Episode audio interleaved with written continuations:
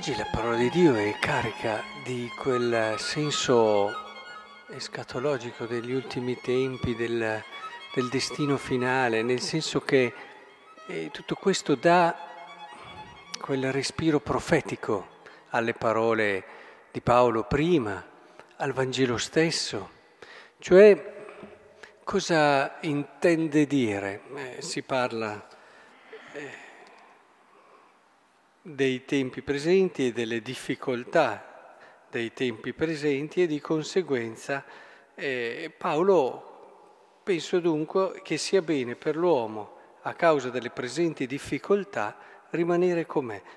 Ti trovi legato a una donna, non cercare di scioglierti, sei libero da donna, non andare a cercarla, ma poi continua, continua in tutto questo spirito no, di, avete presente come quando sta per accadere qualcosa, qualcosa che sta arrivando, lo abbiamo un po' sperimentato eh, ieri sera, e in quel momento ecco che un po' tutto diventa relativo, tutto diventa relativo, perché ti rendi conto che c'è un qualcosa, un qualcosa che in questo momento particolare diventa decisivo, fondamentale.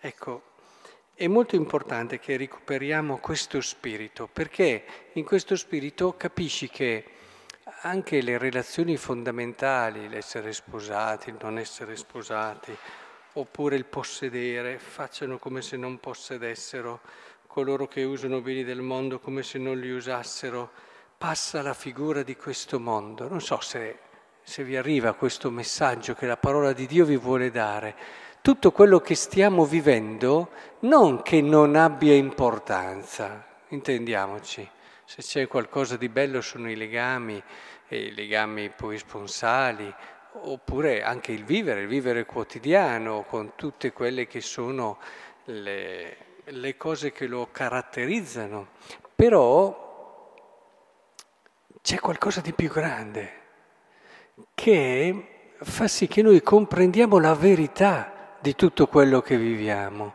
il senso profondo di tutto quello che viviamo. Infatti, qui non è che Paolo dica è meglio fare una cosa, è meglio fare l'altra, dice ti, ti dà soprattutto un messaggio di, tra virgolette, di precarietà nel senso di relatività. E, è importante che comprendiamo questo, cioè l'essere sposati, il vivere questa vita, dobbiamo andarci sotto e cercare di cogliere il senso profondo che la guida, il significato, la verità che ci sta sotto. È, è lì che dobbiamo, per questo è importante ad esempio pregare. Io penso a due sposi che pregano, due sposi che pregano per capire il senso del loro essersi incontrati, la verità profonda del loro volersi bene, che non è semplicemente il fatto che si sono innamorati un giorno, che hanno fatto una bella famiglia, che hanno generato dei figli e che adesso si fanno compagnia se sono avanti nell'età. Non è solo questo. È, è proprio l'andarci sotto e cogliere quella verità che dà significato al fatto che si siano un giorno incontrati, che non è a caso, che non è a caso, c'è un disegno, c'è un senso penso anche a un consacrato, un consacrato che con la sua vita è annuncio del regno. E, e ha questo, eh, questo, appunto, questo testo ci fa vedere proprio, ci aiuta a capire un po' anche la vocazione del consacrato che diventa con la sua vita, con le sue scelte, un annuncio del regno, ha questo senso profetico nella sua vita come dire, guarda, le cose che viviamo sono belle, sono straordinariamente belle, sono un dono di Dio, però ricordati che hanno un significato a partire da una verità più grande.